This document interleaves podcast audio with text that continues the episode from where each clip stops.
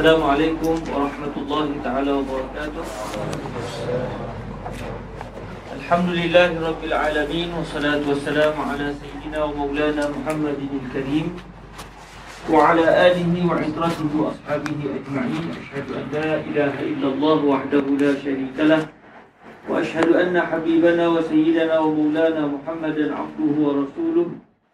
اللهم صل وسلم وزد وبارك على حبيبنا وسيدنا ومولانا محمد وعلى آل سيدنا محمد أما بعد الحمد لله Syukur kita kehadrat Allah Azza wa Jalla dengan keizinan daripada Allah kita dapat bertemu pada malam yang berbahagia ini pada kelas pertama uh, pengajian kita Al-Waraqat bersama dengan sahabat-sahabat uh, rahmati Allah SWT yang baru tiba di Mesir untuk sesi pengajian 2019-2020 Semoga Allah SWT memberkati semua yang hadir dan menjadikan kita semua di kalangan tokoh yang bakal memberikan sinar yang terbaik kepada Malaysia dari sudut keilmuan di Islam.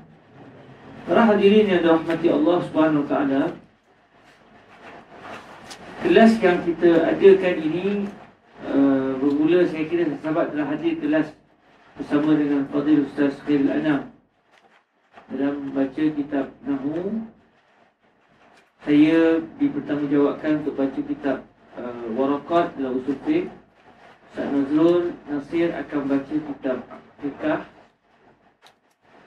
Ustaz Syukri uh, dipertanggungjawabkan untuk baca kitab Mantir dan juga kitab Akidah Madah-madah yang kita telah susun ini dibuat atas dasar kerana melihat kepada kebanyakan pelajar-pelajar Malaysia kita datang ke sini dalam keadaan mereka lemah dari segi penguasaan ilmu alat. Berbeza dengan sebahagian para sahabat kita daripada Indonesia contohnya. Mereka datang ke Mesir dalam keadaan mereka sudah pun selesai perbahasan-perbahasan ini, kitab-kitab ini sewaktu mereka di sana lagi. Saya tak nafikan mungkin di kalangan yang hadir telah pun uh, mempelajari kitab-kitab ini sewaktu di. Namun secara pukul rata ni, secara ramainya, boleh dikatakan kitab-kitab ini tidak dikuasai dengan baik oleh pelajar-pelajar kita. Dalam masa yang sama, kitab ini adalah kitab ringkas, kitab yang asas dalam setiap ilmu. Maka oleh kerana melihat uh, para sahabat yang datang daripada Malaysia untuk setakat inilah kita harapkan selepas daripada zaman kita yang datang ke Malaysia ke Mesir akan jadi lebih baik daripada kita. Sebab kita yang akan didik mereka. Dan 10 tahun lagi 20 tahun lagi rasanya pelajar-pelajar yang akan sampai ke Mesir lebih baik taraf keilmuan mereka daripada kita. Sebab kita telah pun selesaikan benda-benda asas sewaktu mereka di Malaysia lagi insyaAllah.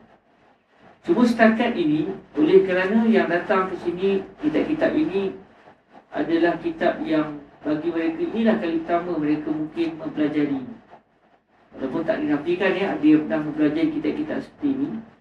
Atas dasar kerana ianya merupakan kitab-kitab asas dan sangat penting yang perlu dikepahami dan juga dikuasai sebelum kita melangkah masuk ke dalam kitab lebih tinggi.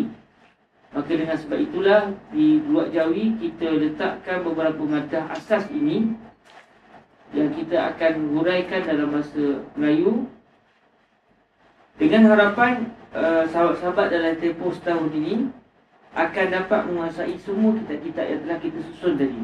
Sebab tu kalau perasan jadual kita, kita ada marhalah satu, ada marhalah dua.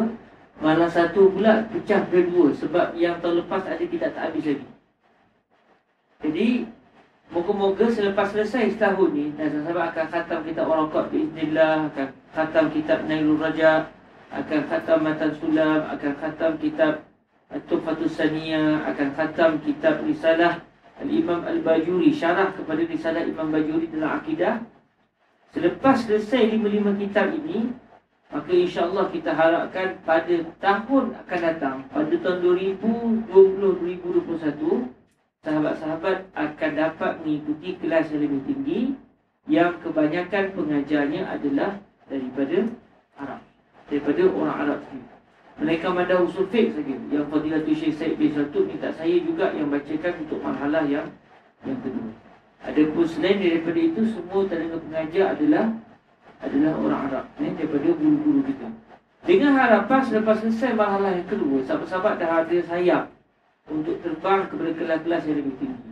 Yang ada pelbagai tempat di Al-Azhar, di Madiyafah. Cita-cita kita ni adalah supaya para sahabat dapat kuasai kitab turas.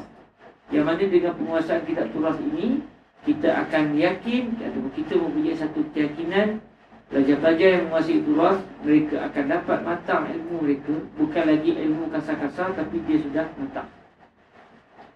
Bila ilmu itu sudah matang Harapnya dia akan jadi ulama besar. Bila dia jadi ulama besar Dia akan bagi kesan yang besar kepada masyarakat di tanah air. Jadi itulah uh, Mengapa kita memilih kitab-kitab ini Untuk diselesaikan setahun ini Supaya dia menjadi orang kata apa Batu loncatan Kepada kitab-kitab yang lebih besar selepas InsyaAllah jadi saya dipertanggungjawabkan untuk membaca kitab Al-Waraqat karangan Imamul Haramain Al-Juwaini rahimahullahu azza wa jal dan kitab Al-Waraqat yang ada di tangan adik-adik rahmati Allah ini adalah merupakan kitab yang dianggap antara kitab asas di dalam ilmu usul fiqh. Ilmu usul fiqh ini luas, perbahasannya luas.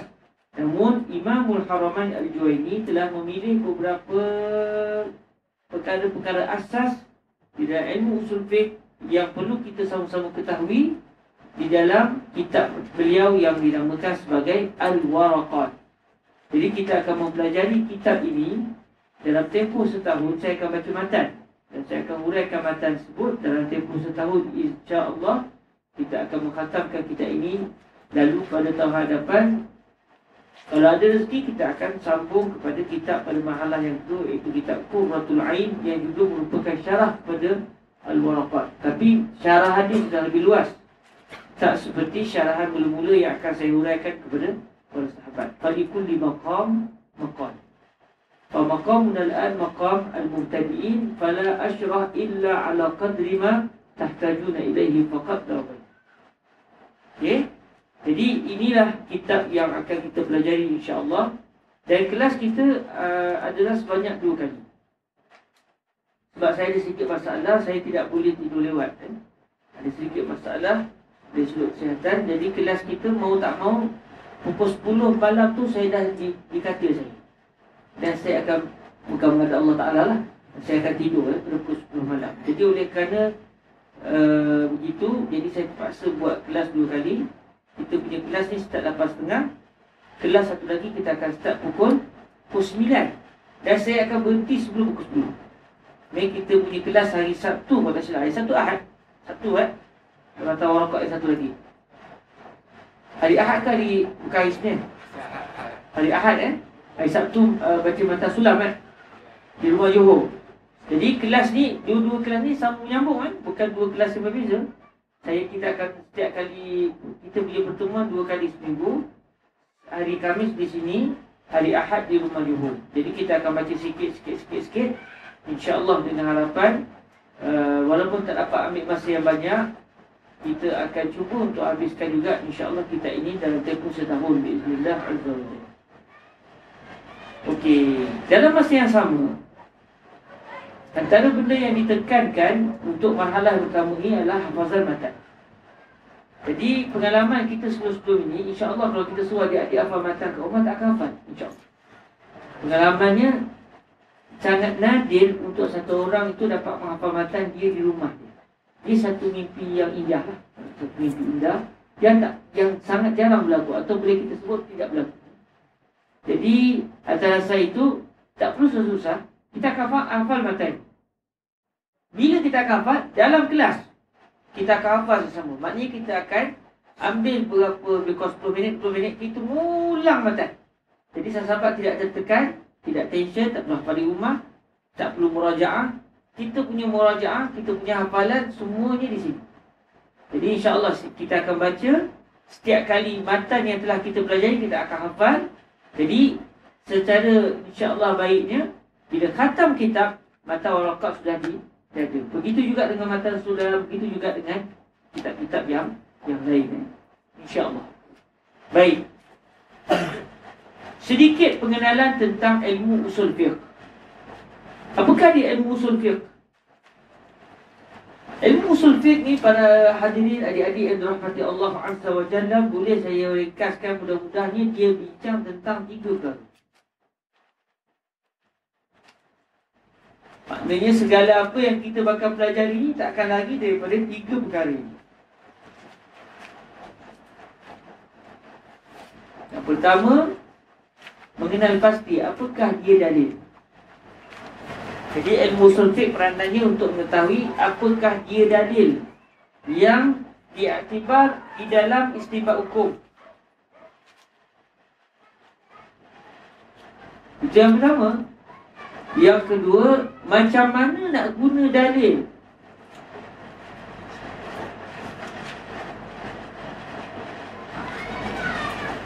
Dan yang ketiga, siapakah orang yang berhak menggunakan dalil?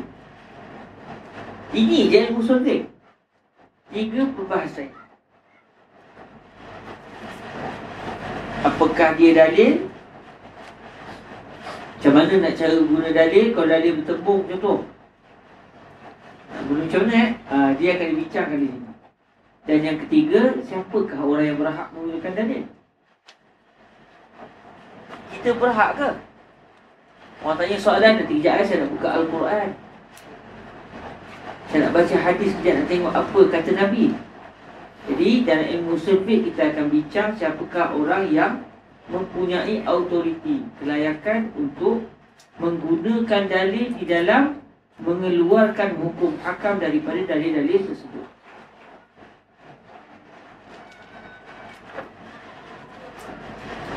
Kalau nak uh, nak dia punya apa? Ta'rif usul fiqh secara standard ya, yang bincang tiga perkara ni kata Imam Al-Baydawi radhiyallahu taala anhu usul fiqh ni adalah ma'rifatu dalailil fiqh ijmalan. Ma'rifatu dalailil fiqh ijmalan wa kayfiyyati listifadati minha wa kayfiyyah alist al-istifadati minha وحال المستفيد وحال المستفيد معرفة دلائل الفقه إجمالا وكيفية الاستفادة منها وحال المستفيد inilah تعريف أصول الفقه yang saya sebut tadi apakah dia dalil macam mengenal pasti apakah dia dalil Mengenal pasti cara menggunakan dalil.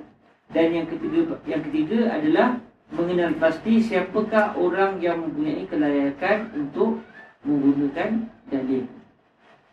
Jadi ilmu usul fiqh ni kita boleh kata dia adalah Eh, satu undang-undang yang perlu dipatuhi oleh seseorang mujtahid, seseorang faqih, seseorang yang sampai kepada kelayakan untuk istimbat hukum.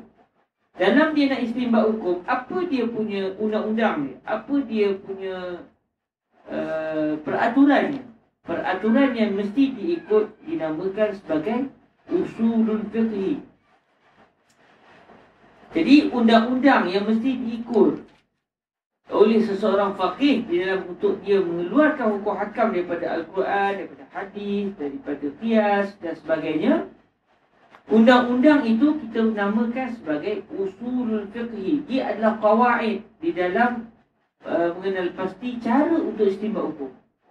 InsyaAllah bila kita baca matan ini kita akan nampak sedikit sebanyak macam mana usul fiqh berperanan di dalam menjadi undang-undang bagi seseorang mujtahid? Contoh. Kalau satu orang kata sebenarnya hukum sebatan ke atas seorang penzina lelaki dan perempuan sebenarnya itu hanya pada zaman Nabi. Bukan pada zaman moden hari ini. Sebab zaman tu sesuai. Zaman kita dah tak sesuai. Contoh eh, ada orang keluarkan kenyataan begitu. Baik dia telah seakan-akan menjadi seorang mustahil. Tapi mana-mana lah istilahnya. Dia beritahu hari ini hukuman ke atas penzina lelaki dan perempuan sudah tidak terpakai. Contoh, dia kata begitu. Kita kata sebab apa? Dia kata sebab zaman sudah berubah. Wajib pada zaman Nabi, tidak wajib pada zaman kita. Contoh, maka orang yang mendalami usul fiqh akan menyatakan kamu telah berhujah tanpa dalil. Kamu kata wajib pada zaman Nabi, tidak wajib zaman kita. Manakah dia dalil yang mengatakan pada zaman kita sudah tidak wajib? Datangkan saya dalil syarak yang menunjukkan bahawa pada zaman sekarang sudah tidak wajib. Sebab taksis biduni mukhassis batil. Kita mengkhususkan tanpa dalil yang mengkhususkan itu adalah batil. Kamu khususkan kewajipan hanya pada zaman Nabi, pada zaman kita sudah tidak wajib. Mana dalil yang mengkhususkan itu? Dia kata, ada dalil. Apa dalil? Dia kata, malam tadi saya mimpi jumpa Imam Syafiq. Imam Syafiq sebut pada saya, zaman sekarang dah tak payah dah pakai hukum tu. Itu pada zaman Nabi. Orang yang belajar usul fiqh, dia akan terus tibai orang tadi. Dia akan kata, minta maaf, kamu berhujah menggunakan mimpi di dalam syariat mimpi bukan dalil.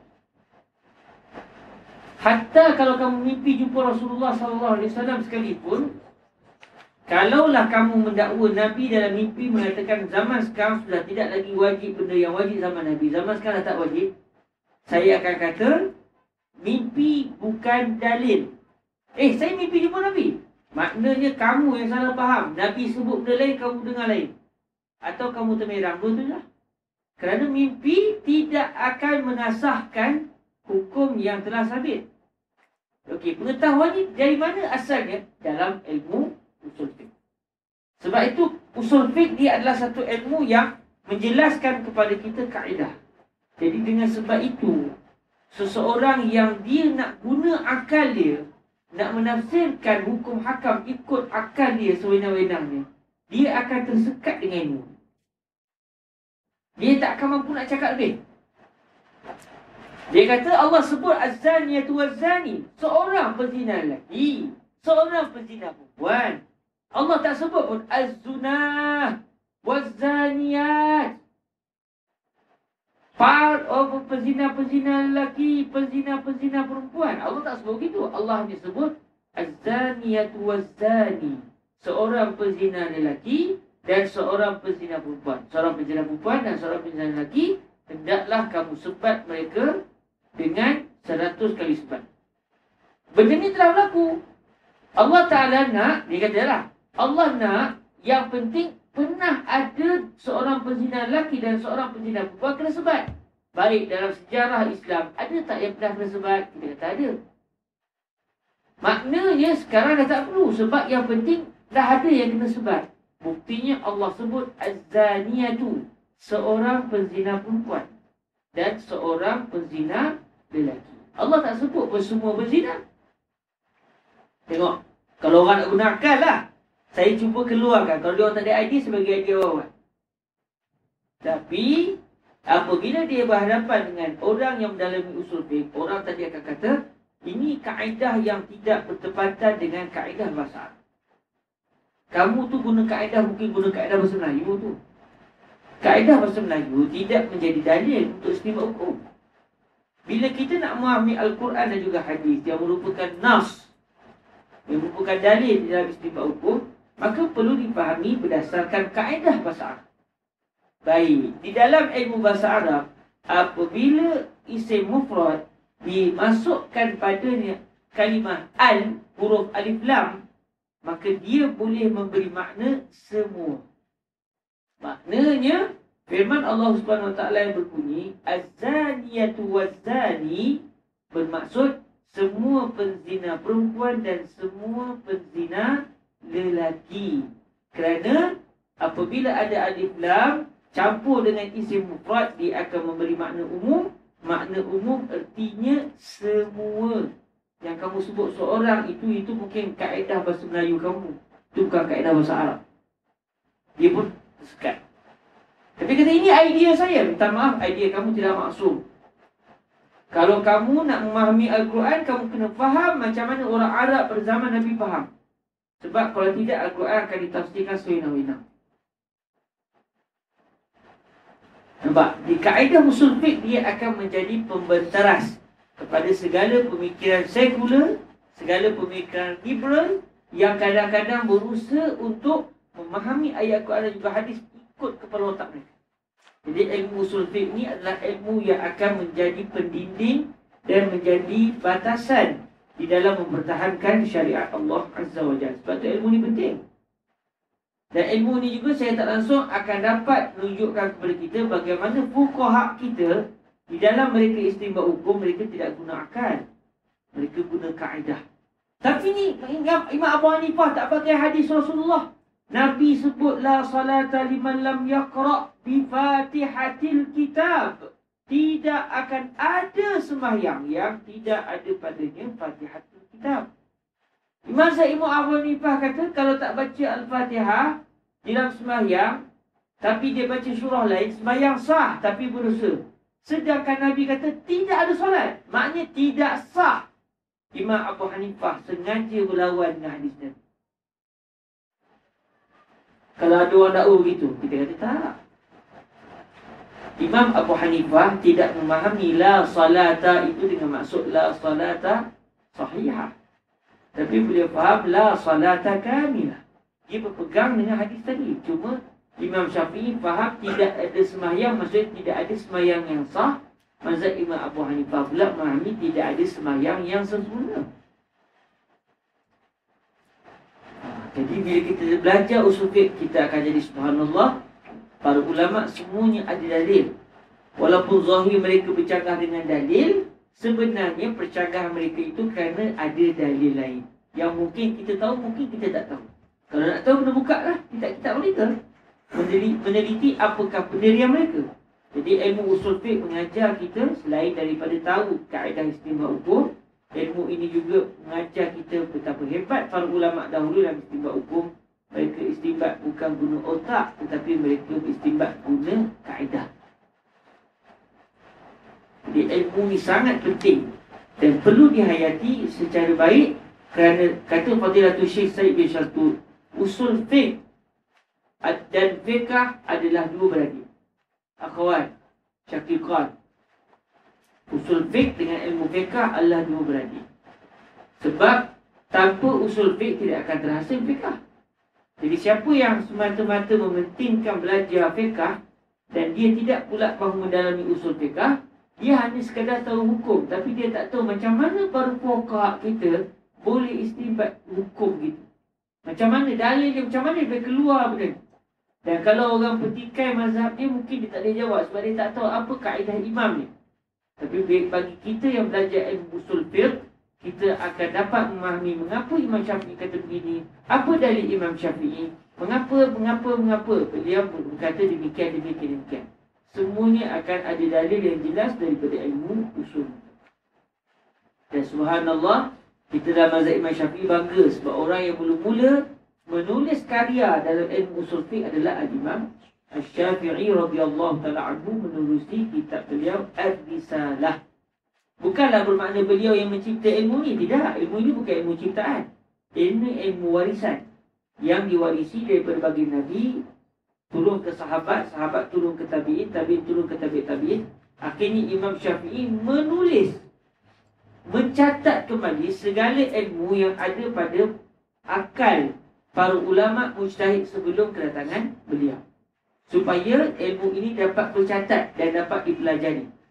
Kalau tidak, mungkin bila meninggal seseorang, dia meninggal dengan bawa segala ilmu sufi. Makin lama, makin lama, orang makin rosak. Jadi, Imam Syafi'i telah menghasilkan karya usul fiqh yang menulis kita risalah lalu berkembang-berkembang sehinggalah sampai kepada kita kitab-kitab yang berbagai dalam mazhab-mazhab yang berbagai yang kesemuanya adalah untuk menyatakan kaedah fiqh bagi setiap kaedah bagi setiap para ulama dalam mereka mengistibat hukum hakam fikah. Ini ilmu usul fiqh. Eh? Secara kasar je lah. Dan kitab yang sedang berada di tangan kita ini karangan seorang ulama besar dalam mazhab Syafi'i kita iaitu Imam Al-Haramain Al-Juwaini.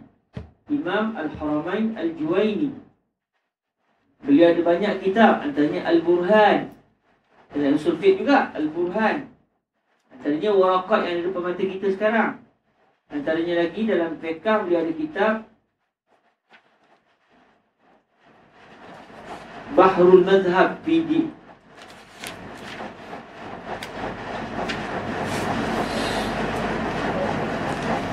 Fidiran Fidirayatul Mazhab Saya lupa nama tempat ini Tapi kitab tu besar Panjang betul eh. Kitab karangan Imam Al-Haramain Yang beliau menghuraikan kalam sinar Imam Syafiq Ya Allah boleh terungku eh?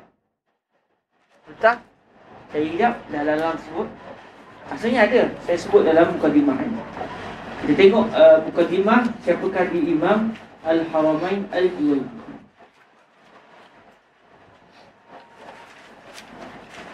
Nihayatul Matlab fi Dirayatil Mazhab eh? Nihayatul Matlab fi Dirayatil Mazhab. Ini adalah karangan Sayyidina Imam Imam Al-Haram Al-Juwaini Yang panjang di dalam mazhab Sayyidina Imam Al-Syafi'i Baik, kita lihat pada pertemuan kali ini Kita cuba lihat siapakah beliau.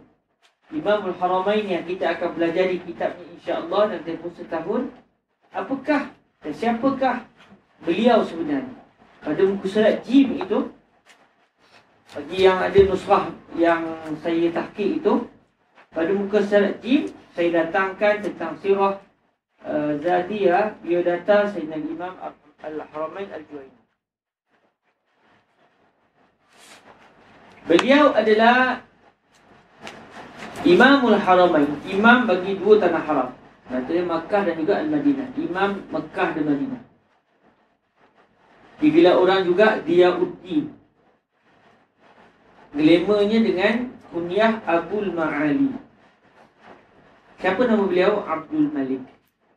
Abdul Malik bin Abdullah bin Yusuf bin Abdullah bin Yusuf bin Muhammad bin Hayyuyah Al-Juwaini Al-Naisaburi. Maksudnya beliau ni tempat tinggal beliau asal-asal ni sekarang ni berada di belah Iran sana. Eh, belah-belah sana eh. Abdul Malik bin Abdullah. Ayah beliau pun ulama besar juga dan ayah beliau antara guru beliau eh.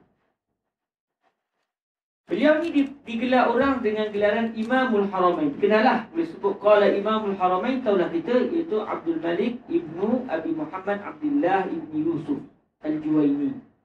Kenapa orang menggelar beliau dengan gelaran Imamul Haramain? Kerana beliau telah pergi ke Mekah menunaikan haji, kemudian beliau telah tinggal di Mekah dan juga di Al-Madinah selama empat tahun. Dan sekarang tak boleh dah. Eh? Kita datang ke Mekah, habis haji, habis umrah, kena balik. Eh? Kita nak kena hambat dengan polis. Eh? Polis ada. Zaman dulu tak apa bila pergi ke Mekah walaupun beliau daripada daripada Iran tu bergerak menuju ke Mekah di masa lama sampai ke sana beliau telah menetap di Mekah selama 4 tahun sebelum beliau pulang semula ke kampung halaman beliau. Jadi sewaktu beliau berada di Mekah dan juga di Al-Madinah dalam tempoh 4 tahun itulah beliau telah mengajar, memberikan fatwa lalu sehingga orang menggelarkan beliau sebagai imam iaitu ulama besar bagi dua tanah haram. Eh, Imamul Haramain Al-Juwaini. Bilakah Imamul Haramain lahir? Tengok ya. Beliau lahir dan telah meninggalkan kita lama. Tapi subhanallah hasil tulisan beliau sampai ke hari sampai ke hari. Nak tunjukkan apa? Tunjuknya ikhlas. Kalau kita menghasilkan buku, entah sebelum kita mati, buku tu orang tak baca. Sebelum mati orang tak baca dah Lepas mati buang terus kat sungai gombak selama tu Tapi Imamul Haramain Beliau menghasilkan kitab Kitab, kitab beliau sampai kepada kita dengan sangat lagi Nak menunjukkan betapa kitab karangan beliau ni berkat Kerana keikhlasan pengarang Siapakah beliau dan bilakah beliau lahir Secara yang kuatnya, yang rajinnya Beliau lahir pada 18 Muharram 18 Muharram tahun 419 Hijriyah. Sekarang berapa tahun? Sekarang tahun Hijriyah 1400 Ha, 1440 1440 Maknanya beliau sudah meninggalkan kita hampir 1000 tahun Bukan sikit-sikit eh? Lebih berapa tua lagi rasanya eh? 1440 sekarang ini Beliau lahir pula pada tahun 419 Hijriyah. Lama eh? Panjang masa di antara kita dengan beliau. Ini yang rojehnya lah. Beliau lahir pada 18 Muharram 419 Hijriyah. Siapakah dia guru Imamul Haramain? Kalau kita baca kisah para ulama-ulama kita, kalau betul dia seorang ulama, dia mesti ada guru. Idza waqa'a dhubabu fi ina'i ahadikum falyaghmisu falyanza' Kalau kita cerita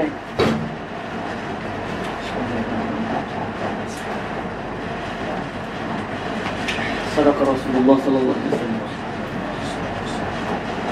مش عايزين Imamul Haramain punya guru dan orang yang berilmu walaupun dia cerdik dia mesti berguru.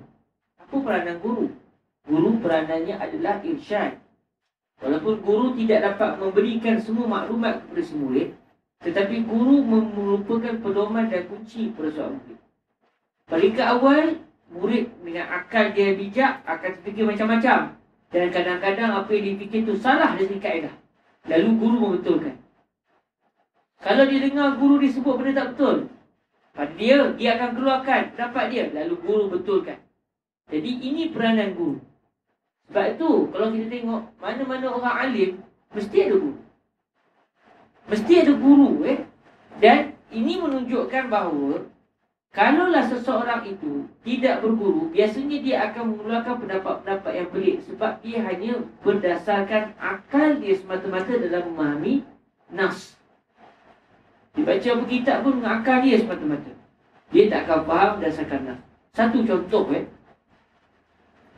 Ada seorang penceramah. Kalau saya sebut namanya, hari ini semua bakat kita. Tapi tak apalah. Kita bukan nak cerita batang tubuh dia tu Tapi saya nak kritik akal dia. Kalau saya sebut Hari ni semua kenal. Siapa tak kenal dia bukan orang Malaysia.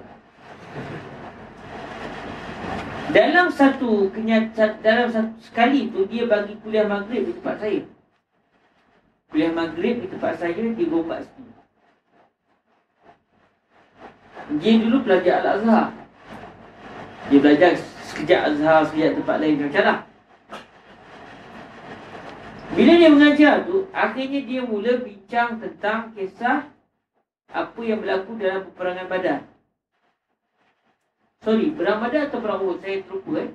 Tapi kisah ni masyur iaitu satu orang di kalangan tentera Islam yang Nabi menyatakan kepada para sahabat dia ini adalah penduduk api neraka. Tak silapnya benda ni berlaku dalam perang badan. Dia daripada tentera Islam. Zohir ni dia sahabat Nabi lah. Tetapi Nabi kata dia ini adalah daripada penduduk api neraka. Jadi ada seorang sahabat ikut. Bila dah dengar Nabi sebut begitu Maka ada seorang sahabat Dalam perang tu dia dia ikut lelaki tadi. Sambil-sambil berlawan dengan orang kafir Dia akan pergi ke mana saja lelaki ni Lelaki ni pun perang juga lah. Perang memang dahsyat semualah. Memang dia berani amat-amat. Tetapi dah sekali dia dah luka, cedera, dia tak tahan dia ambil, dia bunuh diri. Dia dia dia bunuh diri dalam dengan pedang di sini dia cacakkan pedang dia ke tanah lepas tu dia dia benamkan dada dia ke ke ke mata pedang. Akhirnya pedang tu masuk menembusi badan dia lalu mati lah dia. Lalu sahabat yang ikut ni terus jumpa Nabi dan kata sadaqah Rasulullah sallallahu alaihi wasallam Betul lah apa yang Rasulullah sebut. Dia memang penduduk api neraka sebab saya tengok dia telah mati terbunuh. Itu kisah. Akhirnya, Ustaz ni lah. Eh, Dalam dia bagi kuliah maghrib, kebetulan saya ada masa tu, pergi mana. Saya dengar lah sekali. Dia kata, ni ada seorang ni, mangkuk ayun ni. Boleh pula bunuh diri dalam perang. Saya dengar tu tak sedap hati lah. Sebab saya tak tahu status yang bunuh diri itu Adakah dia sahabat atau munafik? Sebab zaman Nabi yang bersama dengan umat Islam ni Bersama dengan Nabi ada dua. Sama ada Muslim betul-betul Atau pura-pura masuk Islam. Dipanggil munafik Yang pura-pura memeluk agama Islam. Tapi Nabi tahu, Allah tahu dia pura-pura. Tapi oleh kerana dia tak dedahkan dia siapa Dia akan diselenggarakan macam jenazah orang Islam. Tapi dia akan berada dalam api Allah kekal selama-lamanya Sebab dia tipu dia nak tipu Allah dan Rasul. Konon-konon je lah. Zohir macam Islam. Sebenarnya dia tak masuk Islam pun. Tapi dia pura-pura. Jadi saya tak tahu apakah yang bunuh diri tadi termasuk di kalangan sahabat Nabi atau dia adalah seorang munafik. Tapi sahabat kita ni dia boleh sebut mangkuk ayun. Ni mangkuk ayun seorang Dia sebut begitu. Ditujukan kepada yang bunuh diri dalam perang sebut. Habis kuliah, saya pun, dah saya orang tempatan Saya ambil peluang untuk makan sekali lagi Tolong juga kan? Dia makan sekali Kalau kita yang ceramah, orang jemput. Tapi kalau kita tak ceramah, orang tak jemput. Tapi dah kita orang tempatan, kita pergi Duduk dengan ngending tu Imam kata, ah, start, start, sila, sila, sila Kita mau nunggu dia sebut sila tu. Bila dah sila sekali tu Saya tak nak malukan dia.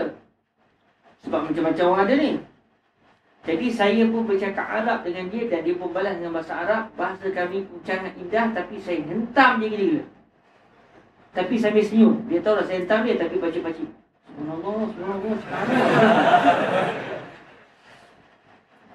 saya kata, lima zapul talahu innahu manku ayu. Hal tak hal huwa sahabi abla. Tapi dengan nadi yang baik dah. Lima zapul ta innahu manku ayu. Hal huwa sahabi abla. أنا شخصيا لا أدري ولكن هل أنت متأكد إنه منافق حتى تتهم وتقول إنه منكو أيون بكلام بكلام بذيء بمثل هذا الكلام dia kata, saya, tak tahu Lepas tu saya dengan senyum tapi saya maki pula Dia kata dalam masa kamu tak tahu dia sahabat atau tidak Kamu sebut dia mangkuk ayun Kalau dia sahabat macam mana Ainah tiramu kami sahabat Rasulullah Tapi dengan Sore lunak dan tersenyum dah pagi-pagi. Allah, Allah. Dia pun pandai dia balas. Itulah dalam masyarakat dulu. Okeylah. Masyarakat kami lah. Kau-kau-kau itulah kan. Lalu dia kata, tapi dia bunuh diri. Dan Nabi kata dia dalam ke? Maka layaklah untuk saya panggil dia mangkuk ayun. Saya kata kat dia, kalau dia seorang sahabat Nabi, Walaupun dia bunuh diri Dia tetap sahabat Nabi Dan dia tetap seorang Muslim. Orang Muslim tidak akan kekal dalam api neraka Allah selama-lamanya. Baik kalau dia masuk neraka sekalipun Satu hari nanti Dia akan dikeluarkan api neraka Allah Sebab orang Islam takkan kekal api neraka. Dia kata mana boleh?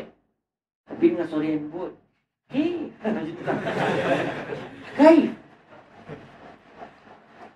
Al-Rasul qal innahu min ahli nar. Fa kaifa yakhruj min nar Lalu saya kata, eh kamu ni belajar akidah? Tidak. Kamu tak belajar akidah? Nampak? Tengok eh. Dia tidak mempunyai guru yang menjadi pedoman untuk hidup dia. Banyak membaca, dia rajin. Baca tu dia baca ini, tapi dia tak ada guru yang memandu dia dalam akidah.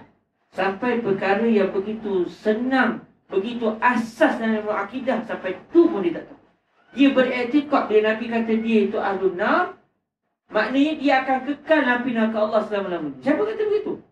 Kalau kalau seorang mukmin mati sebagai seorang mukmin, bahawa fi masyiatillah insya'a fa'an wa insya'a aqabahu. Itu yang kita belajar lah, akidah al-sunnah wal jamaah. Tapi perkara sekecil itu pun dia tak tahu. Apa punca dia? Sebab dia tak baca, dia baca. Tapi dia tidak dibantu. Dia tak ada guru. Dan inilah yang menjadi masalah kepada orang yang banyak memberikan pendapat kadang-kadang dalam masa yang sama orang orang anggap dia sebagai ilmuwan tapi dia tidak ada panduan sebagai daripada seorang guru. Lau sakata man lam ya'rif laqad lal khilam. Kalaulah orang yang tak tahu tu senyap, nescaya tidak akan banyak perselisihan. Tapi kadang-kadang sebab apa dia banyak dia Kristian Sebab yang tak pada bercakap pun nak bercakap juga Dia tidak mahir dalam ilmu tu Dia tak belajar dalam ilmu tu secara detail Tapi nak cakap juga Dan kebetulan sahabat kita ni Dalam satu ah, waktu yang lain Saya pernah berforum dengan dia Pernah pernah berforum. Dia, Saya kata setiap seseorang Dia patutnya hanya bercakap dalam bidang dia. Selain daripada bidang dia, dia jangan, dia, dia jangan cakap. Sebab dia tidak ahli. Lalu sahabat yang sama ni dalam majlis yang lain Selepas itu Berkata kepada saya dalam majlis itu Saya tak setuju. Semua orang berhak cakap apa yang dia nak cakap. Ha. Nampak tak? Ikut otak dia semata-mata Dan dia lari terus daripada kaedah disiplin ilmu yang kita pelajari Dan kita timba daripada para ulama Baik, siapakah dia guru kepada Imamul Haramain Al-Juwayni? Saya datangkan beberapa orang guru di sini. Yang pertamanya ayah beliau sendiri. Fadilatul Syekh Yusri bin Rushdi sering sebut kepada kami. Ilmu ni perlu diwarisi pada ahli keluarga kita. Sebab tu bila kita baca sanad, kadang-kadang daripada seorang diriwayatkan hadis tu daripada ayahnya, daripada datuknya, daripada sekian-sekian-sekian. Maknanya berlaku kesinambungan ilmu dalam kekeluargaan seseorang. Dan ini yang perlu ada dalam dalam diri kita. Mungkin di kalangan ramai-ramai ni ayah dia seorang tuan guru. Mungkin. Namun mungkin juga yang tidak yang ayahnya bukan tuan guru. Bila kita telah belajar agama, pastikan ilmu Islam ni sampai pada anak kita. Jangan kita mengajar hebat-hebat tapi anak kita tak dapat manfaat dari kita. Imamul Haramain, guru beliau, ayah beliau sendiri. Imam Fakhruddin Ar-Razi, guru beliau yang dipegang sungguh oleh beliau adalah ayah dia beliau sendiri. Maksudnya ayahnya orang alim, ajar si anak, akhirnya anak jadi orang alim. Ini adalah satu tanggungjawab bagi seseorang ayah apabila si ayah itu adalah orang alim. Kena pastikan anak-anak dia juga mendapat didikan Islam yang baik daripada asuh hadis ni. Baik, Imamul Haramain, guru beliau yang pertama adalah ayah beliau sendiri. Ayah beliau adalah Abu Muhammad, Abu Muhammad gelaranlah eh, kunyahnya, nama betulnya Abdullah bin Yusuf dan daripada ulama-ulama besar eh, pada zaman beliau eh, di antara ulama besar pada zaman beliau sendiri siapa guru kepada ayah Imam Al-Haramain ayah beliau sendiri tengok subhanallah mai datuk kepada Imam Al-Haramain mengajar kepada ayah Imam Al-Haramain lalu imam ayah Imam Al-Haramain mengajar pula kepada Imam Al-Haramain Datuk sendiri adalah orang besar dalam ilmu Islam. Eh. Antaranya lagi kalau kita tengok ni Abu Tayyib As-Su'luki. Antara ulama besar dalam fiqh mazhab Imam Syafi'i Abu Tayyib As-Su'luki adalah ayah adalah adalah guru kepada ayah Imam Al-Haramain Al-Juwayni. Ini contoh eh. Baik, siapa lagi guru kepada Imam Al-Haramain? Antaranya dalam Musnad Dal itu Al-Syeikh Abu Abdullah Al-Khabbazi ini juga merupakan guru kepada Imamul Haramain Al-Juwaini.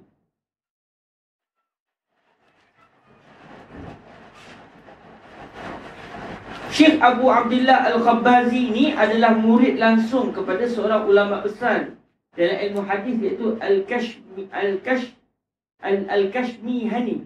Al-Kashmihani. Al-Kashmihani ini sangat terkenal dengan Sahihul Bukhari.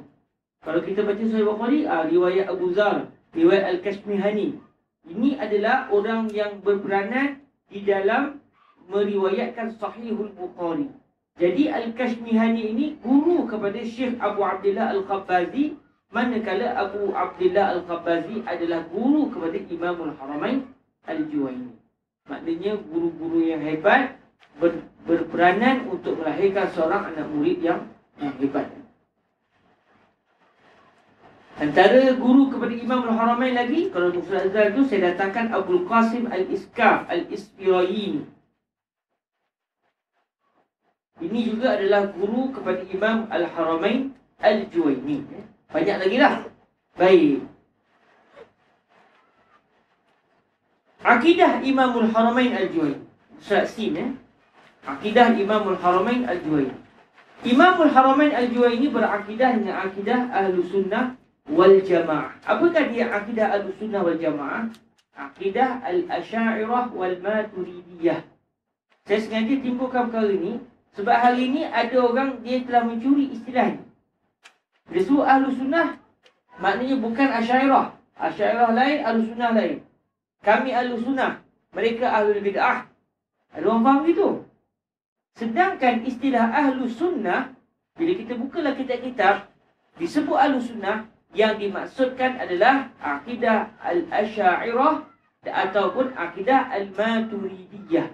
Ini istilah yang digunakan oleh para ulama berkurun lamanya. Disebut akidah al-sunnah, maka dia adalah akidah yang dibawa oleh Al-Imam Abu Hasan Al-Ash'ari dan juga Al-Imam Al-Maturidi.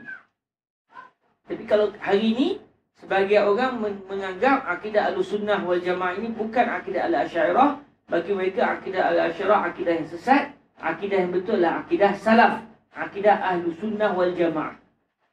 Para hadirin dirahmati Allah, insyaAllah nanti adik-adik akan belajar secara panjang lebar dalam ilmu akidah bersama dengan Ustaz uh, Oh, terlupa pula nama sahabat kita berjumpa tadi. Siapa sahabat? Yang akan mengajar nanti? Ustaz Syukri. eh, Ustaz Syukri daripada Johor. Beliau akan menghuraikan tentang isu akidah, eh, tentang akidah.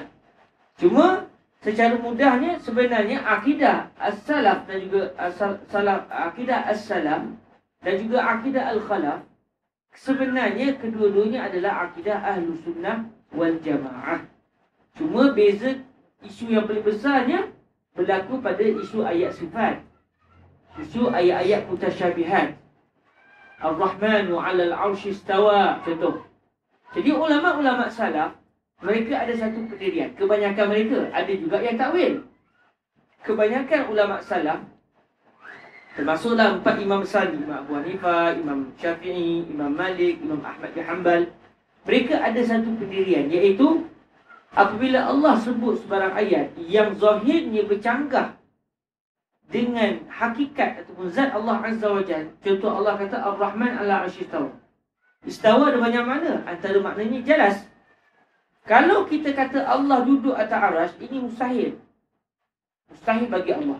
Bila Allah kata Yadullah, tangan Allah. Mustahil bagi Allah ada tangan. Namun, Allah sebut Allah ada yad, ada tangan. Sedangkan tangan dengan erti yang kita faham, anggota badan mustahil. Sebab Allah tidak beranggota badan. Maknanya, Allah guna kalimah yad, tetapi yang ingin diinginkan oleh Allah bukan makna yad yang kita faham. Tapi ada makna lain yang tidak bercanggah dengan akal. Adakah yat itu bermaksud kudrah ada atau yat itu bermaksud sekian sekian sekian? Kata para ulama salaf, kami serahkan makna sebenarnya kepada Allah Azza wa Jalla. Tetapi setelah mereka menafikan mustahil Allah bertempat, mustahil Allah duduk di langit, mustahil Allah ada anggota badan, tapi bila Allah sebut bagian-bagian yang zahirnya macam Tuhan di langit, Tuhan ada tangan, Ad, maknanya ada makna lain. Apa maknanya? Serah pada Allah Azza wa Jal. Yang kita kenali dengan akidah ataupun dengan metod at-tafwir. Serah pada Allah. Tetapi serah kepada Allah setelah mereka menafikan makna yang mustahil bagi Allah Azza wa Jal. Adapun ulama khalaf, sebahagiannya atau kebanyakan besarnya, mereka disebabkan mereka berdebat dengan orang, dengan golongan Mu'tazilah, dengan pelbagai golongan zaman tu timbul macam-macam bid'ah dari segi akidah. Lalu ulama-ulama khalaf mengambil pendirian untuk setelah mereka menafikan musai Allah bertempat beranggota badan, bila Allah sebut ada satu kalimah yang zahirnya macam Tuhan seperti makhluk, setelah kita nafikan, mari kita cari apa makna tersebut. Jadi di sinilah beza di antara salaf dan juga khalaf. Salaf menafikan makna yang mustahil bagi Allah, Orang tanya, oh, kalau itu apa maknanya? Kita serah ke Tuhan. Yang pasti makna tu tak macam yang kita faham. Musai Tuhan bertempat, musai Tuhan ada anggota badan, musai Tuhan ada tangan, atau ada kaki, musai Tuhan berjalan, musai Tuhan, Tuhan turun. Ini semua benda mustahil. Sebab ini adalah sifat makhluk. Habis Tuhan sebut, ada makna lain maknanya. Apa maknanya? Serah Tuhan. Macam alif lam mim. Ada makna? Apa maknanya? Serah Tuhan. Ada pun ulama khalaf, mereka dalam memahami satu ayat itu mustahil Tuhan tepat. Okey, orang tanya apa maknanya? Okey, istawa kami berpendapat wallahu a'lam, istawa maknanya istaula. Yadullah Kami berpendapat wallahu alam yadullah maknanya kudratullah saitaratullah. Jadi dia mereka cuba untuk mencari makna berdasarkan ijtihad mereka. Mungkin betul mungkin salah. Tetapi mereka menggunakan kaedah bahasa Arab dalam memahami apakah makna yang layak bagi bagi Allah Azza wa Jalla. Contohlah macam uh, dalam surah uh,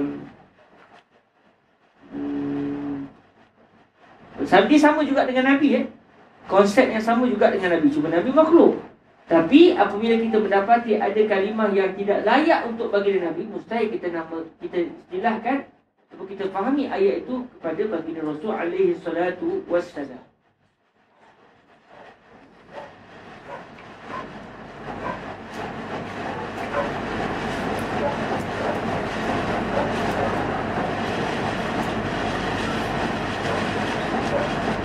Saya tak tak tak tergambar. Ada satu ayat yang saya nak sebut tapi tak apalah kalau saya ingat saya akan sebut.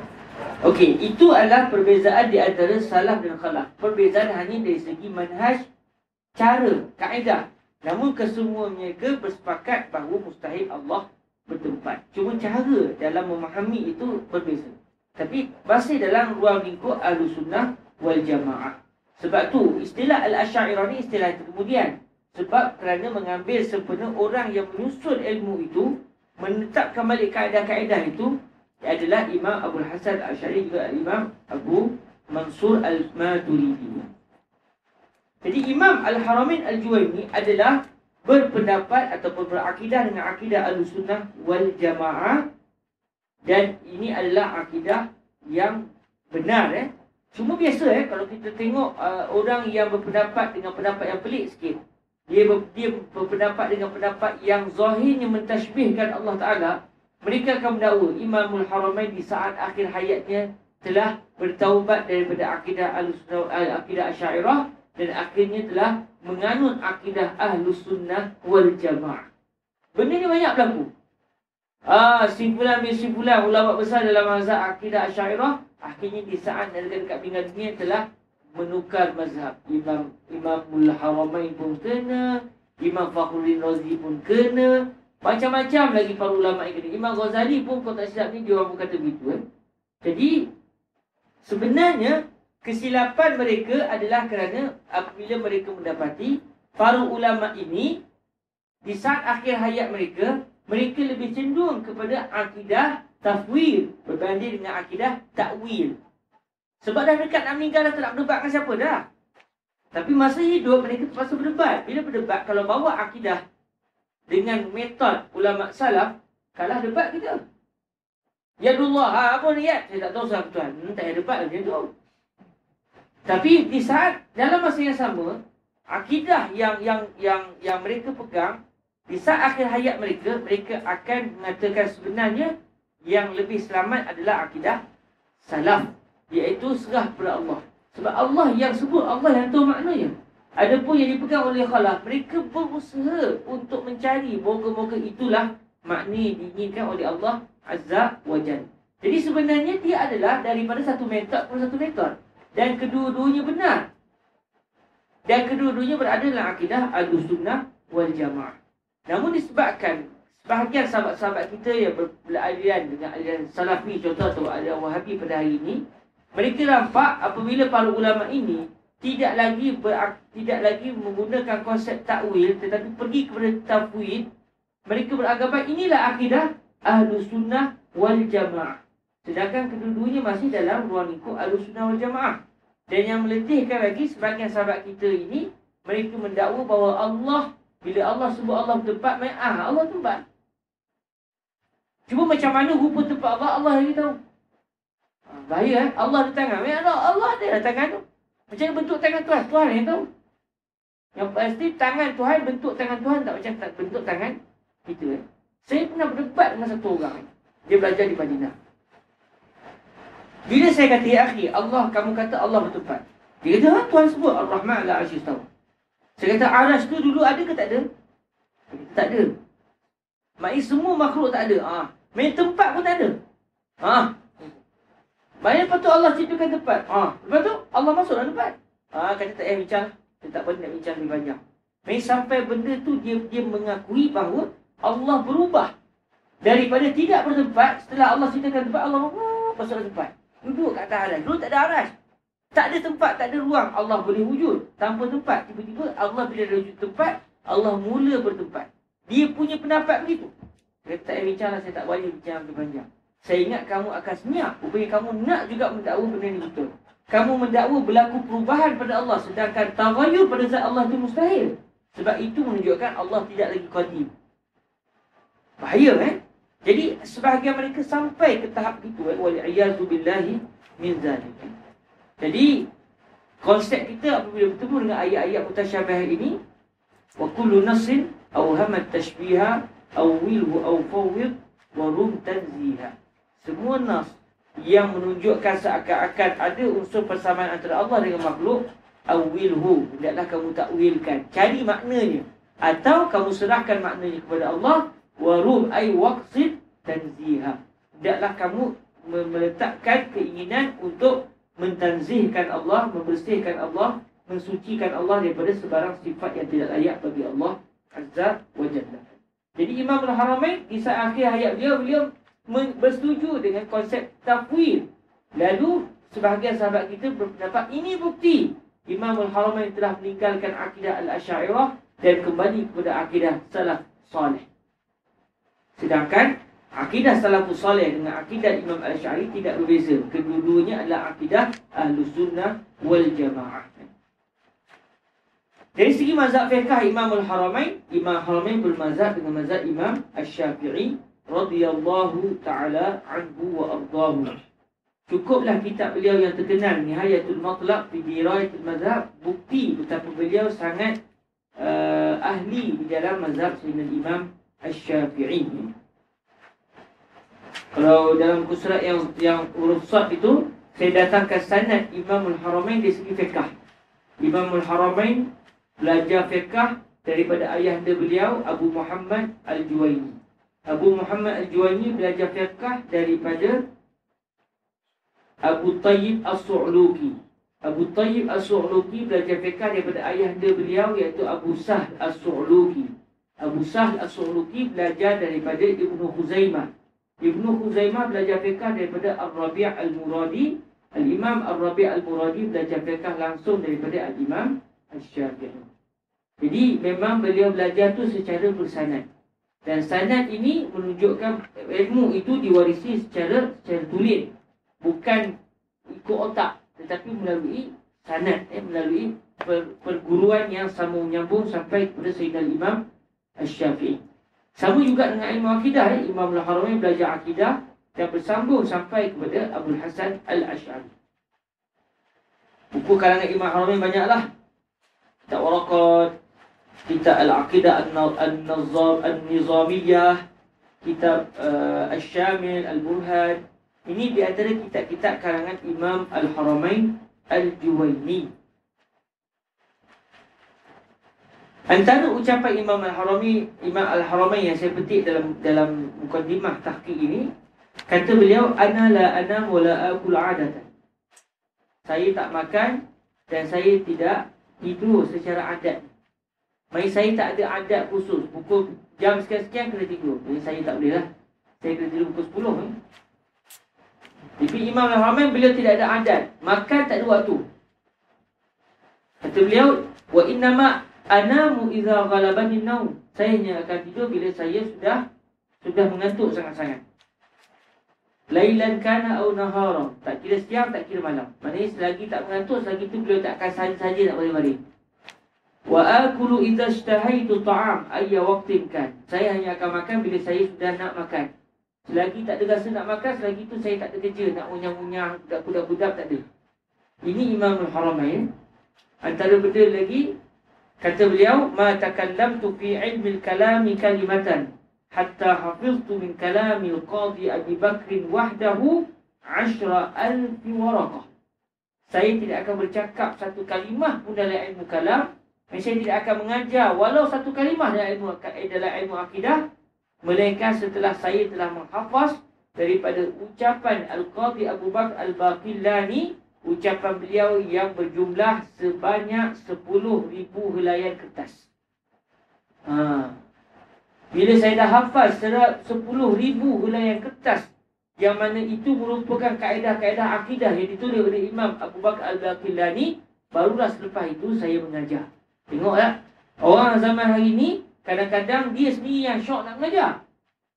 Orang dulu tidak. Orang dulu dia akan mengajar setelah dia diperintahkan oleh gurunya mengajar. Sebab si guru lebih tahu si murid ni faham ke tidak. Si murid kadang-kadang dia rasa dia faham. Tapi si guru tahu tak dia kalau dia mengajar tak betul ni. Silap dia akan menyesatkan anak-anak murid dia. Sebab tu orang dulu mereka hanya akan belajar kerana Allah dan sampai tahap si guru akan memerintahkan si murid untuk mengajar. Syair Imam Arabai yang terkenal yang biasa kita hafal dia dekat dengan syair Imam Syafi'i. Akhilan tanal al-ilma illa bi sittatin sa'umbika an tafsiliha bi bayani zaka'un wa hifsun wa ihtiqarun wa ghurbatun wa talqinu ustazin wa tulu zaman. Wahai saudaraku, ilmu tidak akan tercapai melainkan dengan enam perkara. Kita belajar inilah benda ni. Eh? Saya akan memberitahu kepada kamu dengan dengan huraian yang panjang lebar. Yang pertama apa? Zakat kena ada kejedikan. Kalau dia rajin tapi dia tak cerdik, buat macam mana? Tapi bukanlah maksud kalau kalau orang tu tak cerdik, tak belajar, belajar aja. Mana tahu Allah rezekikan selepas itu kejedikan. Al-Imam Al-Rabi' Al-Muradi asalnya tak cerdik. Imam Syafi'i hurai-hurai, tak faham. Hurai lagi, tak faham. Hurai lagi, tak faham. Sampai Imam Syafi'i kata, kalau aku mampu untuk tuangkan ilmu dalam otakmu, nescaya akan aku tuangkan ilmu dalam otakmu. Tapi kesungguhan itu akhirnya menyebabkan beliau menjadi ulama besar dalam mazhab Imam Syafi'i. Jadi kecerdikan ini adalah rezeki daripada Allah. Hirs, kesungguhan. Waftiqarun, mengharap. Rasa tak cukup. Ilmu ni begitu. Kalau rasa cukup, ah cukup. Ah, dua tahun belajar cukup. Ah, dah jadi alim dah. Itu tak jadi alim lagi tu. Dia belum ada rasa mengharap. Dia belum rasa miskin dalam ilmu. Wahurbatun, dia kena duduk asing. Lepas tu adik-adik dah datang jauh ni. Jangan dilepaskan peluang. Ni dah hurbah dah. Bila dia sampai di hurbah, dia buang masa pula. Ah, seronok. Baik balik Malaysia. Kadang main PUBG, balik Malaysia. Wa talqinu ustazin. Talqin. Ilmu itu daripada lidah si guru masuk kepada si murid. Bukan membaca. Bukan maksud dia tak boleh baca. Bagus membaca. Tapi kena ada ustaz. Kena ada syekh yang menjadi panduan dia. Kalau tidak, banyak membaca saja menyebabkan boleh rosak. Macam sahabat saya tadi. Dia baca banyak. Tapi sampai benda sekecil itu pun dia tak tahu. Sedangkan benda itu adalah merupakan alik batal dalam akidah. Mana ada orang Islam yang akan kekal Nabi Nabi Allah SWT. Waktu dulu zaman. Yang ni berat sikit lah. Panjang masa. Berapa lama panjang tu? 4 tahun. 4 tahun tak jadi adil. Dia nak adat. Habis tu kami punya BA ni 4 tahun saya macam mana? Bolehlah geli-geli. Ha. Bolehlah ilmu gigi ni tu kan. Maksudnya ah saya ah, sentuh lah ilmu tu tapi tak mendalam. Habis nak buat macam mana mendalam? Dulu zaman. Untuk ilmu kena lama. Tapi kalau nak menuntut ilmu sungguh, kalau nak kerja 4 tahun dah ada dah. Dah boleh kerja dah. Gaji pun boleh tahan. Tapi kalau nak menuntut ilmu secara dalam, dia memerlukan masa yang panjang. Letaklah target. 10 tahun kat Mesir. Habis BA sambung master, habis master sambung PhD, tak habis lagi, sambung lagi. PhD yang kedua, ambil masa yang panjang. Tapi bila ambil masa yang panjang, pengorbanan juga panjang. Tinggalkan keluarga, duit kadang-kadang ada, kadang tak ada. Ini semua ujian. Namun kalau kita nak ilmu yang yang yang betul-betul tulis dan kita betul-betul nak jadi seorang alim, moga-moga boleh jadi kebanggaan bagi Nabi Muhammad sallallahu alaihi wasallam, maka kata para ulama talqin ustazin wa tulu zaman. Kena tulu zaman. Sebab tu sahabat-sahabat dah ada di Mesir ni ambil peluang sungguh-sungguh. Sebab kita ada pada syuyuh yang hebat-hebat. Cuma kita perlukan kesungguhan dan kita perlu ada semangat untuk berani duduk lama di Mesir. Bukan duduk lama suruh gagal, tak. Cemerlang macam biasa. Tiap-tiap tahun tias macam biasa. Dalam masa yang sama, habis bila sama master. Habis masa sama PhD. InsyaAllah Bila kita ada dulu zaman itu Sambil-sambil tu buat master PhD Bukan sebab master PhD Tapi nak tulu zaman punya pasal Sambil-sambil lah Nanti orang kata tak ada buat kerja pula. Ah, Saya buat master padahal tahu ilmu master tak sangat. Berbanding dengan ilmu yang kita tiba daripada dada para ulama. Bila ada tulu zaman Ada al-hirs, ada talqinul ustaz Cukup syarat Bismillah Kita akan mendapat ilmu Sebagaimana disebut oleh para Bilakah Imam Al-Haramain wafat Beliau wafat dengan sebab sakit lah Beliau sakit Demam panas ya Beliau kena demam panas Dan akhirnya Dengan dengan izin Allah SWT Dan takdir Allah Ta'ala Beliau akhirnya meninggal dunia Selepas semayang isyak Selepas solat isyak Pada 25 Rabiul Akhir 25 Rabiul Akhir tahun 478 Hijriah.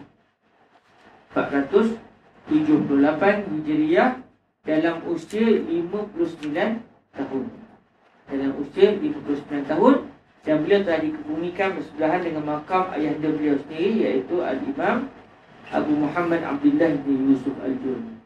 Radiyallahu ta'ala anhu wa Semoga kita diberkati Allah SWT dengan kita mempelajari kitab beliau. Dan marilah kita sama-sama menghadiahkan Al-Fatihah kepada Imam Al-Haramain Para guru beliau, para murid beliau dan seluruh para ulama yang menyambungkan ilmu sampai kepada kita. Allah Amin.